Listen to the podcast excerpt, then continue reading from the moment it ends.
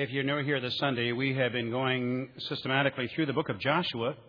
We come today to Joshua chapter 21. So if you turn in your Bibles or pick up a Pew Bible and turn with us to the book of Joshua, uh, it's Joshua 21 uh, this morning, which is found on page 227 in your Pew Bible, page 227. Often in this series in Joshua, we have been tested in our view of Scripture. As the Apostle Paul says, all Scripture is God breathed and is useful uh, for teaching, rebuking, correcting, training in righteousness, so that the man of God, the woman of God, may be equipped to every good work. Uh, I'm guessing not too many of us here have memorized too many verses from Joshua uh, chapter 21, or perhaps spent a lot of time with this, but God tells us that this is somehow useful for us. Uh, it can help us live our lives more effectively. And of course, it begs the question what possibly can we find in Joshua chapter 21 uh, that relates to 21st century America and specifically the Wayzata Evangelical Free Church? Well, as we look at this ch- chapter, just by way of overview, uh, it is a chapter that identifies the 48 Levitical cities that are to be established in New Israel. You say, yawn, why would we care about the uh, 48 uh, Levitical uh, cities?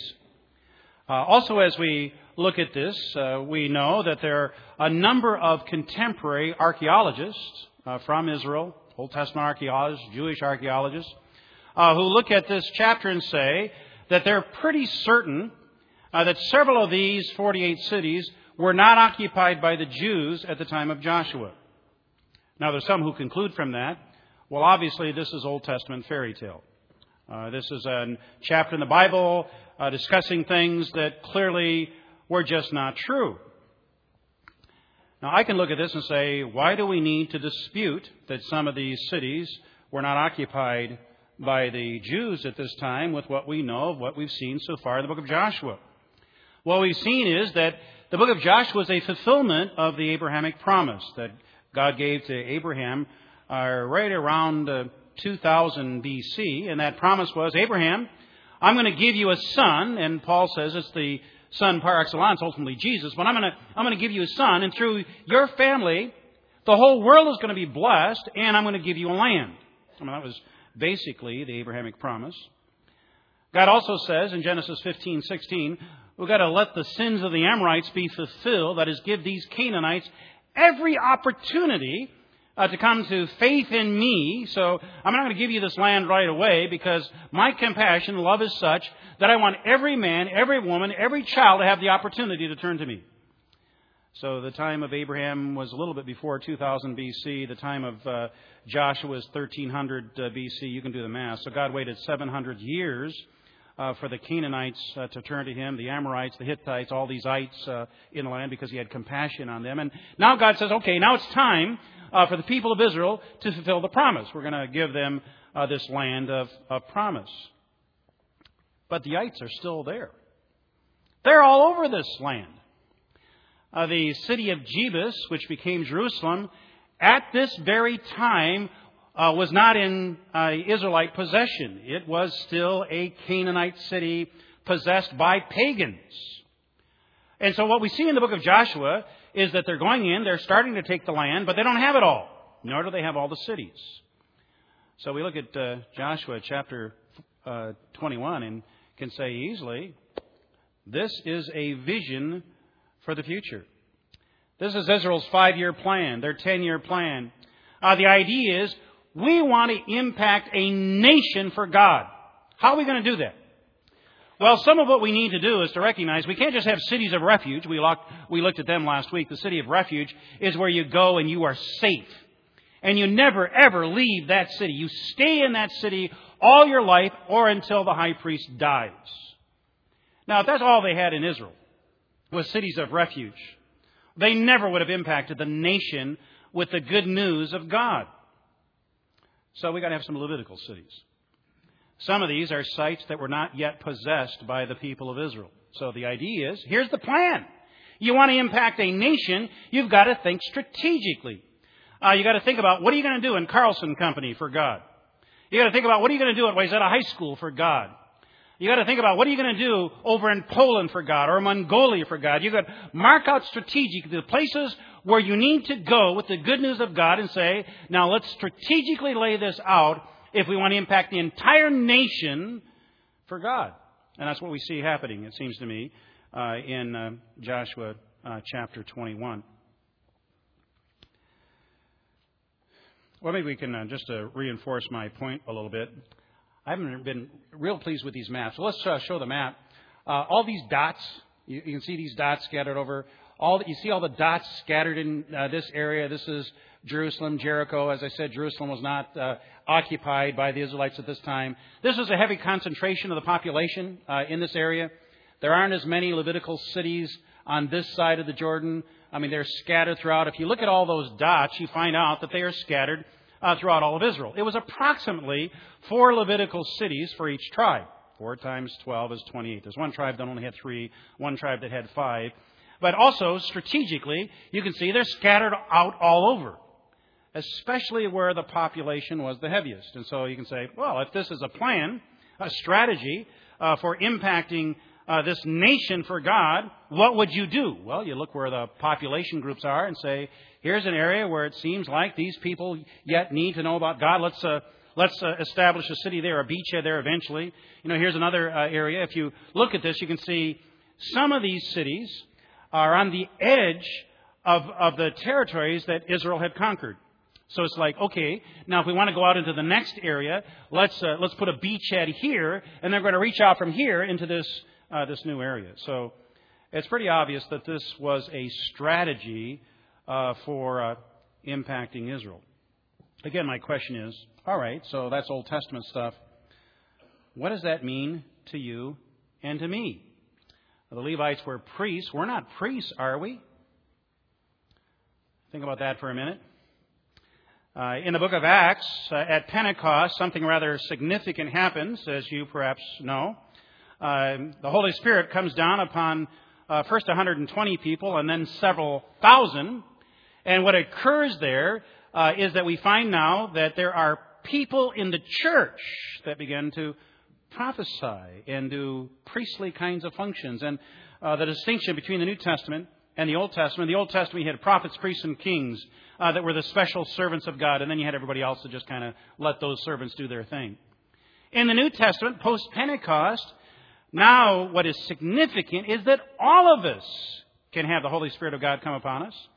And all of us can be involved in ministry. All of us can do the sorts of things that the prophets, priests, and kings uh, did in the Old Testament. Unless we doubt that, just look at what Peter says in, uh, in Peter. You are a royal priesthood. You are a kingdom of priests. And so the idea is, just like those priests function in the Old Testament, that's now, through the power of the Holy Spirit, what every one of us have the opportunity to do in the New Testament church. So, if we're accepting our job description post Pentecost, if we believe what Peter says in 1 Peter, uh, we should take a special interest in what were these priests supposed to do, because we're supposed to be priests uh, in the New Testament church. So, uh, with that uh, by way of introduction, Let's ask the question what are these priests supposed to do in all these Levitical cities? What's this all about? And again, how does that relate to you and me? Well, first of all, uh, if we say, what is the job description of a priest? What's my job description as a priest? Well, the first job description is that the priests were called to worship. You say, where'd that come from?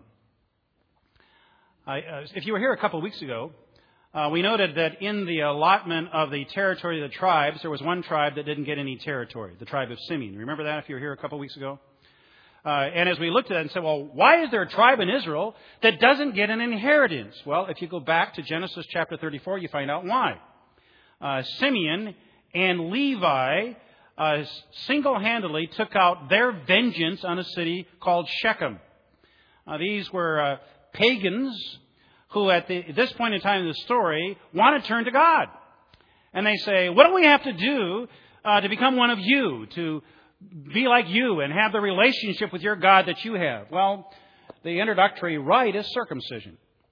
So if you're really serious about meaning business with God, what you have to do is that every male here, all of your soldiers, need to be circumcised and then that's the first step toward our God becoming a reality in your life. So they did it, the whole city.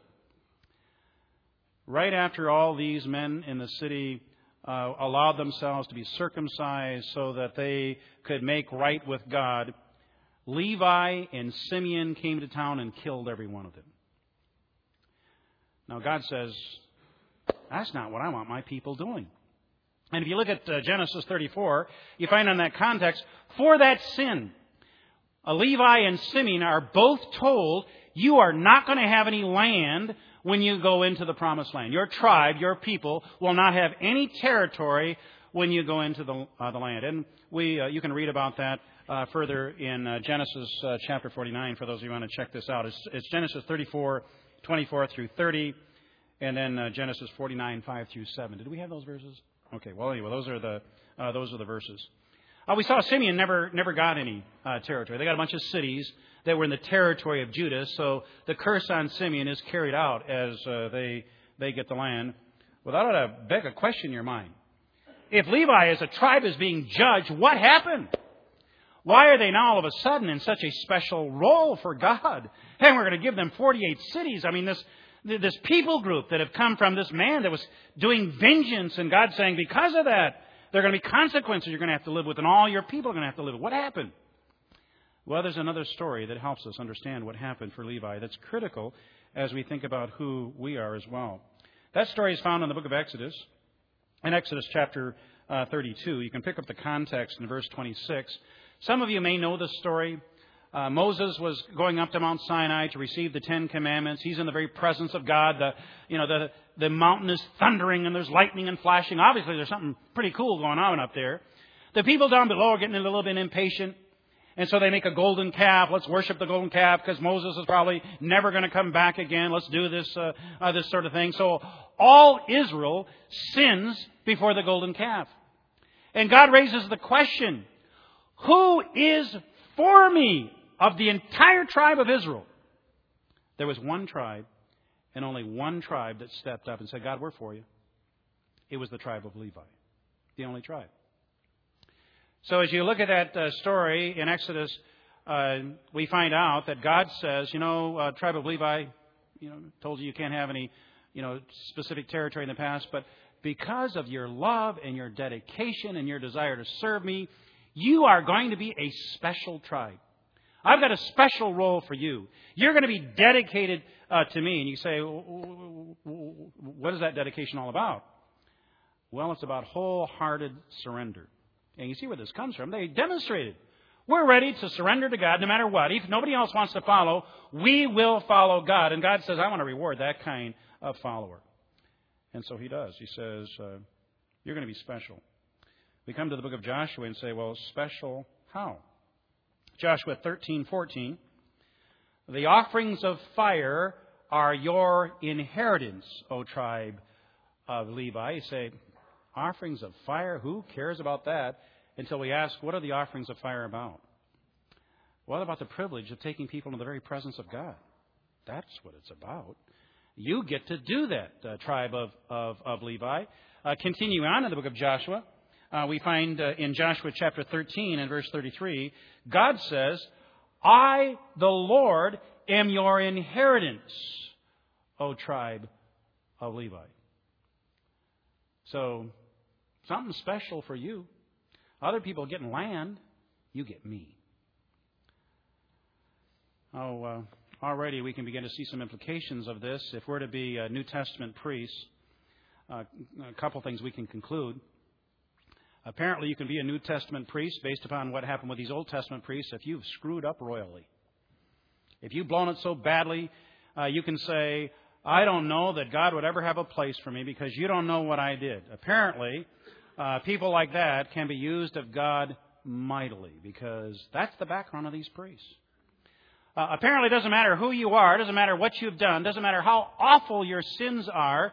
If you come to the point where you're ready to say, God, I'm for you, uh, I want to give myself to you, no matter what anybody else does, I want to follow you, God can say to somebody like that, a, a family like that, well, I can use you. I can use you to accomplish uh, my purposes. So don't let the enemy whisper in your ear what he invariably wants to whisper. because of who you are, because of what you have done, you can never do anything for Jesus. It's not true. It's just not true. Well, what was their uh, priestly role in worship then? Well, I think they had two functions. First was they were to bring people into the very presence of God Almighty. Uh, if you've been with us in the study in the book of Joshua, think about what we've seen in the book of Joshua to this point and what the priests did. Uh, as they were going across the Jordan River, remember the scene? Uh, there's, there's, this amphitheater effect where they went down uh, this rather significant uh, hill, and there was a significant hill on the other side, and the people of Israel were up on the hill looking down as the priests went down with the Ark of the Covenant of God uh, to the edge of the river, and then the Jordan River, which we saw from Joshua 3:11, was at flood stage, so mile and a half or so wide, uh, you know, significantly deep, rushing water. Uh, and as the priests entered out into the river, river, river, like Elmer Fudd here, but as they entered out into the river, the river, such a hard word to pronounce. The river backed up 26 miles. And the priest, with the Ark of the Covenant of God, stood in the middle of that river until all the Israelites came down and they walked across the river and then up the other side. And you say, what was that all about? Well, it was about these priests having the Ark of the Covenant of God, which you remember represents the very presence and the power of God in the midst of God's people. You just look at uh, the uh, book of Samuel in 1 Samuel. Uh, in 1 Samuel chapter uh, 4, uh, in, in chapter 5, when the Philistines find out that the Ark of the Covenant of God is being brought into the camp of the Israelites, what they say is, God has come into the camp. They know the significance of this. Or remember the story we saw uh, in, uh, in, the occasion when the people of Israel uh, were laying siege to Jericho. They're going to go around the city uh, seven days. Jericho, many believe, uh, to be the most ancient city, perhaps even in the world, to 8,000 BC or thereabouts. Of course, it depends on how old you think cities are. But, but in any case, it was a pretty old city. Uh, it was a fortified city. Remember, it had two walls uh, in the city, separated by about 20 miles. These walls were, were tall and they were thick, and this looked like a pretty impossible task. What does God say He wants them to do? Well, have the priests uh, with the Ark of the Covenant, you know, on their shoulders, have them walk around the city because that's going to demonstrate uh, that this is by the power of God that this city is going to fall. Have those priests walk around, uh, and then blow the trumpets on the seventh day, and the walls will fall down. And of course, that's exactly what happened. So the priest in Joshua represents the very power and the presence of God to the people. You say, what does that mean to me? Well, that's your job. That's your job now. We're a kingdom of priests. As we reach out to uh, friends and others, the question I have to ask is when people look at me, do they see something about the power and the presence of God in me? That was a foundational uh, challenge for the priests. That was uh, job one for the priests. Uh, that's what they were supposed to do. Now, the other thing that we can say is not just were they to bring people into the presence of God, they were to bring God into the presence of the people. They say, where do you get that, uh, George? Well, I get that from these Levitical cities. Um, if you look at, uh, as I said, the Levitical cities, some of them were not occupied at these times. These were pagan cities. So what's happening here? Well, let's figure out how to uh, go to TCF Bank and do something for Jesus, and Carlson Company and do something for Jesus, and take this out, you know, into the highways and the byways where, you know, people aren't necessarily ready to hear about uh, Jesus. This is not just a city of refuge here where we come and we're secure and we stay here and we don't do anything outside these walls we're going to be strategic, we've got to get outside the walls so that people can see there's a powerful God who can make a difference in our world. So we go out. Also, as uh, uh, we'll see in a couple verses later, the priests were expected from these Levitical cities to go out to other cities. So we have 48 Levitical cities. But as they go to these 48 Levitical cities, it's not like, okay, now we have the church building. We're done. Everything that happens for God happens here now because the job of the priests, you can read it in Scripture, was to go from these Levitical cities out to other places, other cities, where they're going to teach and talk about the presence and the power of God. So uh, the strategy is obvious here. If the Church of Jesus Christ is, is bound within some walls, uh, the Church of Jesus Christ are not functioning as priests. We're not. It's only when we see we've got to take the story of the power and the presence of God somehow outside of this uh, into the places where people don't know about God, that's what we, we need to do. I came across a story. I, I didn't. Paul Bierhaus gets credit for this. He sent this to me this week. So you get good stories. Don't hesitate to send them to me. Um, this is a story about a little girl who would know something about the power and the presence of God. Uh, a little girl who uh, went into her bedroom and got her jelly bean jar that had all the money that she owned in the world. She took the jelly bean jar down and then went down to the local Rexall drug store with the you know the big Indian you know wooden Indian chief out front. Walked inside, walked up to the counter, put her jelly bean jar on the on the counter, shuffled her feet. The pharmacist wasn't paying a whole lot of uh, attention. She cleared her throat, and he still wasn't paying any attention. Then she banged her jar on the counter, and finally got his attention. And he looked at her and said, "What do you want?" And uh, she said, "I want to buy a miracle." You want to buy a miracle? What do you mean you want to buy a miracle? Well, my uh, my my brother is sick. My mommy and daddy told me uh, that the only way he is going to be able to live uh, is, is is with a miracle. Well, that uh, got the pharmacist's uh, uh, attention, and the pharmacist was talking to his uh, his brother at the time, and you know the brother uh, started asking questions. Then, well, t- tell me what. Why do your parents think your little brother needs a, a miracle? Well, mommy and daddy uh, say that uh, my brother's got something going on in his head that would take a miracle and it would take a lot of money to be able to fix it, and we can't afford it. We don't have the money to be able to do it. So I, I brought my money here uh, so that I could buy a miracle uh, for my brother. And so this uh, distinguished looking gentleman from Chicago said, So, and, and how much money do you have? She, she counted it out. It was a, a dollar eleven. She said, I got more. I can get more. If this is not enough to buy a miracle, um, I'll get whatever I need. But I, I need to buy a miracle for my, for my brother. Well, it just uh, so happened that the well dressed man was Dr. Carlton Armstrong, a surgeon specializing in neurosurgery. Uh, he went and looked at the little boy and determined that it was something that he would be able to address. Uh, there was a surgery that was performed, which he did for free. Uh, the boy was cured. And as a mom and dad of this little girl were talking about it uh, later, uh, mom said, That surgery was a miracle. I wonder how much it would have cost, should have cost. Tess, the little girl, smiled. She knew exactly how much a miracle costs. $1.11.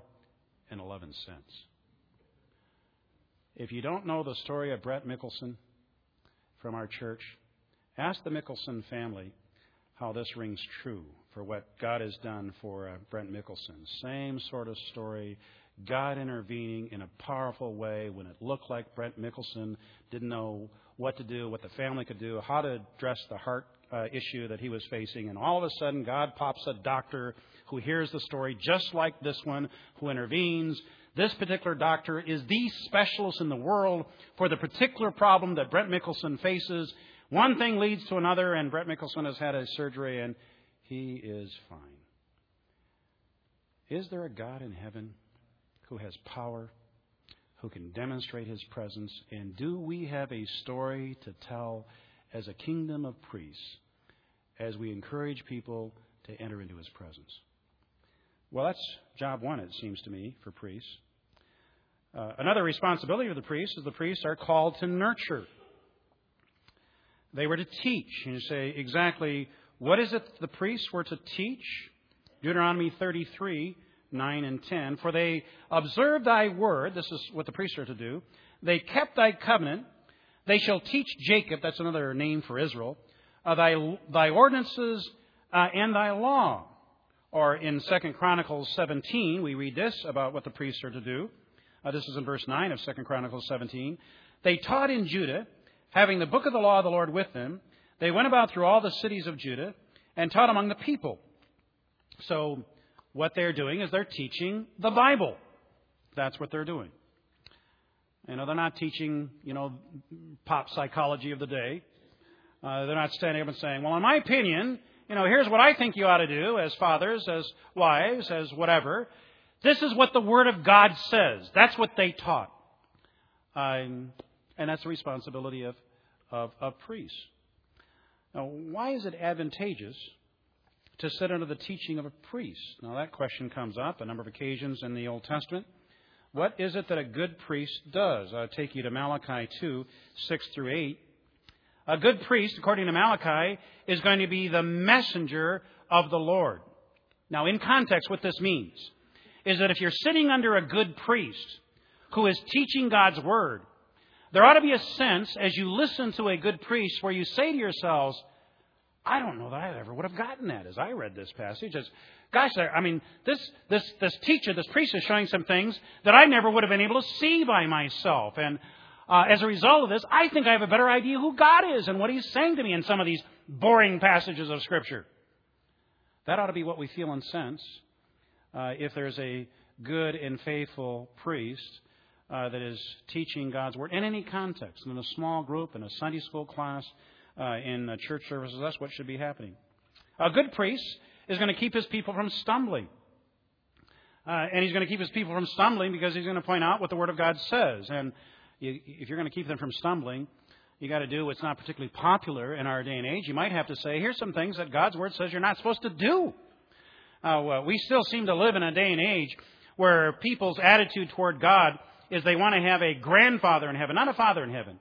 A grandfather in heaven, uh, as C.S. Lewis puts it in his book, The Problem of Pain, who will look down on all of us and say at the end of every day, I hope a good time was had by all. Well, you get to do that as a grandfather. You know, with your grandchildren, you know, you know, kids, I'm not going to discipline you. We're just going to have some fun. We're going to play in the mud, and you know, we're going to do all this cool stuff we get to do. I'm loving being a grandparent, uh, uh, by the way. But if you're a parent, there are times as a parent you've got to point out some things that you better not be doing, or this could be bad for you. Now, that's not popular in this day and age, uh, but that's the role and responsibility of a priest, and we do that so that uh, people will not stumble. Uh, thirdly, Joshua 21:45 tells us this in, in our text. A good priest is going to remind us that not one of the good promises of God have failed. Every single one of them has come to pass. What do we find happening uh, in the uh, book of Joshua? What we find happening in the book of Joshua is that the ten spies live on. You remember the story of the ten spies? Oh, they're giants in the land. How can we possibly defeat these giants? What are we going to do? And then there was uh, the two spies that gave the good report. Uh, the ten spies were saying, uh, the giants are too big. God's too small. What are we going to do? God promised us this land, told us we can take it. We don't want to believe the promise. Well, I think the ten spies are alive and well in every church in America today. Uh, people will say, you know what? I know you've made a lot of promises to God about your marriage, about your family, about your faith commitment, about your desire, you know, to trust the Word of God. But give it up. Give it up. It doesn't work. We hear those kinds of messages constantly. The ten spies are alive and well, and a good priest is going to teach us the promises of God don't fail. A good priest is going to teach us the truth about who God is.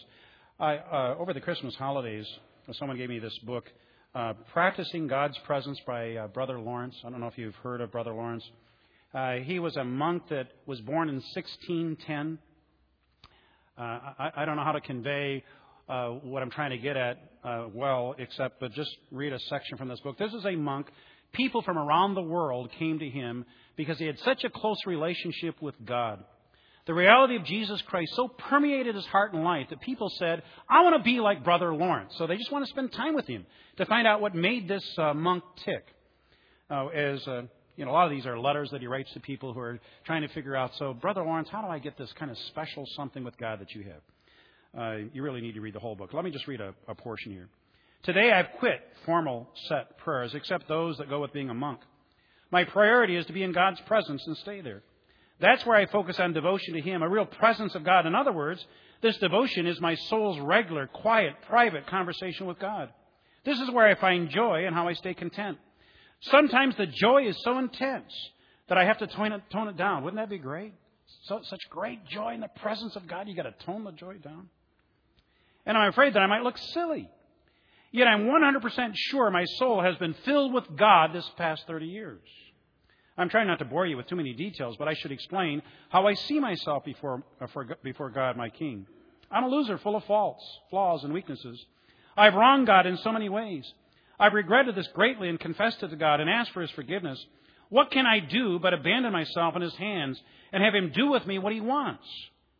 But my king is full of mercy and goodness. Instead of making me feel bad, he hugs me with his love and invites me to dinner. And he serves me with his own hands and gives me the keys to his treasure. He enjoys me and talks to me and treats me like a favorite child. He forgives me and takes away my bad habits, even without mentioning them. The weaker I am, the more loved I feel. That's how I feel in His holy presence. Now, wouldn't you agree that's the way it ought to be? Isn't that what you want? Oh, God, take me into your presence. If that's what it means to be in your presence, to be filled with so joy, I, I feel guilty, I'm so joyful. Well, that's what I want. Isn't that what you want?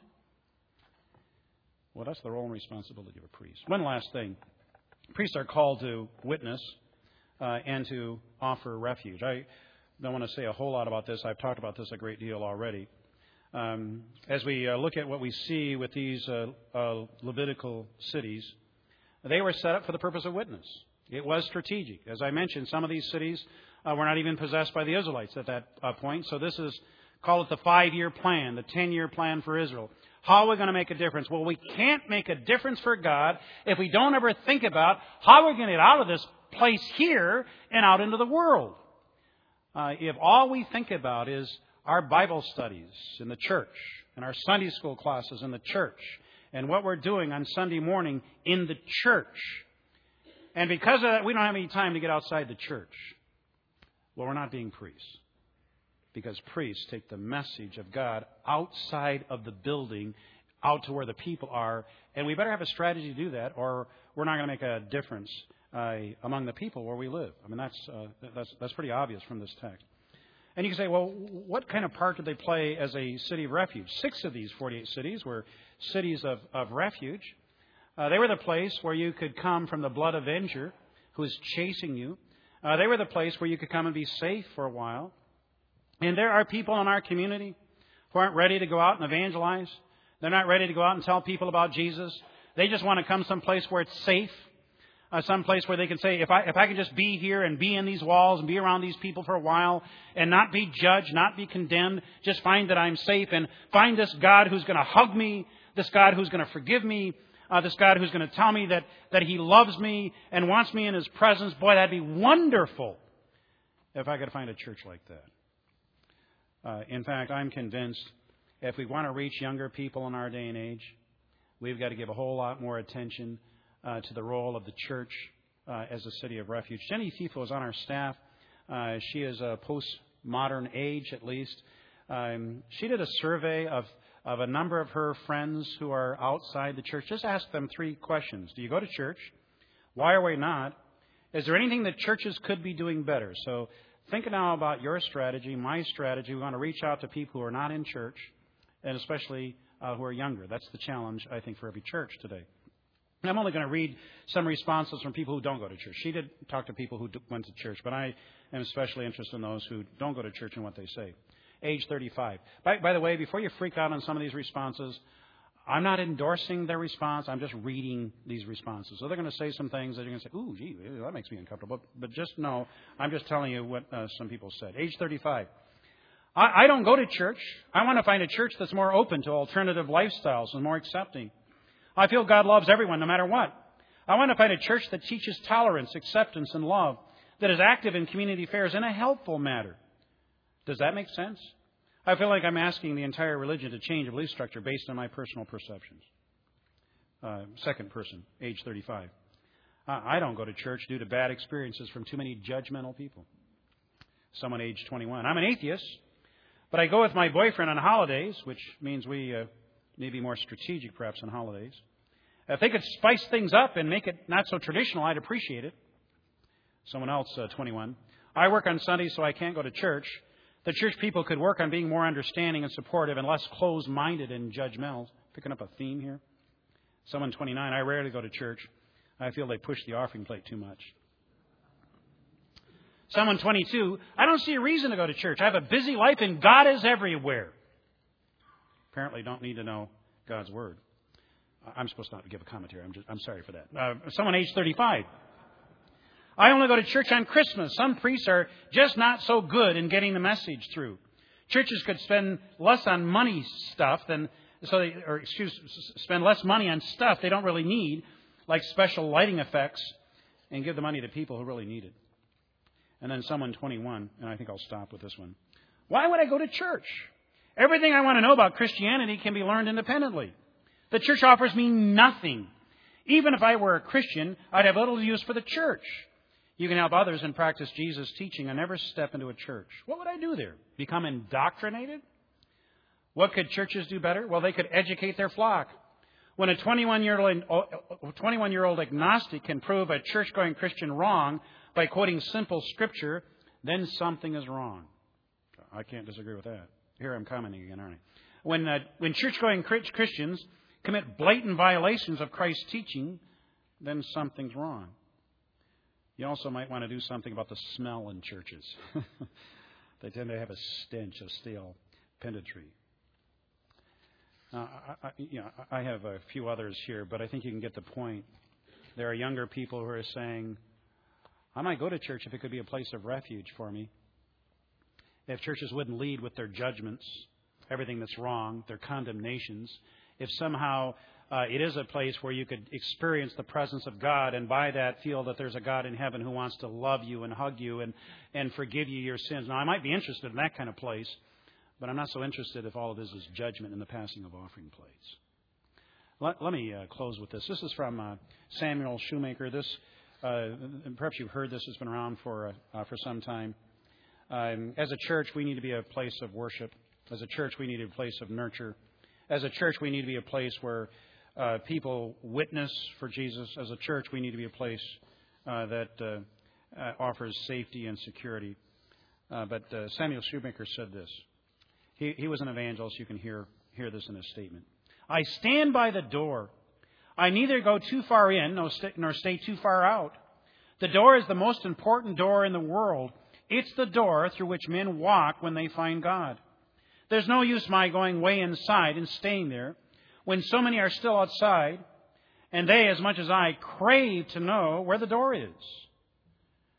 And all that so many ever find is only the wall where a door ought to be. They creep along the wall like blind men with outstretched, groping hands, feeling for a door, knowing there must be a door, yet they never find it. So I stand by the door. May we, as New Testament priests, recognize that that is our charge and our calling. To go out to a family and friends outside of these walls and let them know that there's a God in heaven who still wants to show his presence and his power in the hearts and lives of people. There's a God in heaven who's got a word called the Bible that's relevant to families, relevant to marriage, relevant to people struggling with depression or anger or job issues. Uh, there, there's a God in heaven uh, who is encouraging us to come in through the door and meet him. Our gracious God and Heavenly Father, it's amazing what we can find if we dig into your word. I certainly didn't expect to find what I discovered this week uh, looking at Joshua chapter 21.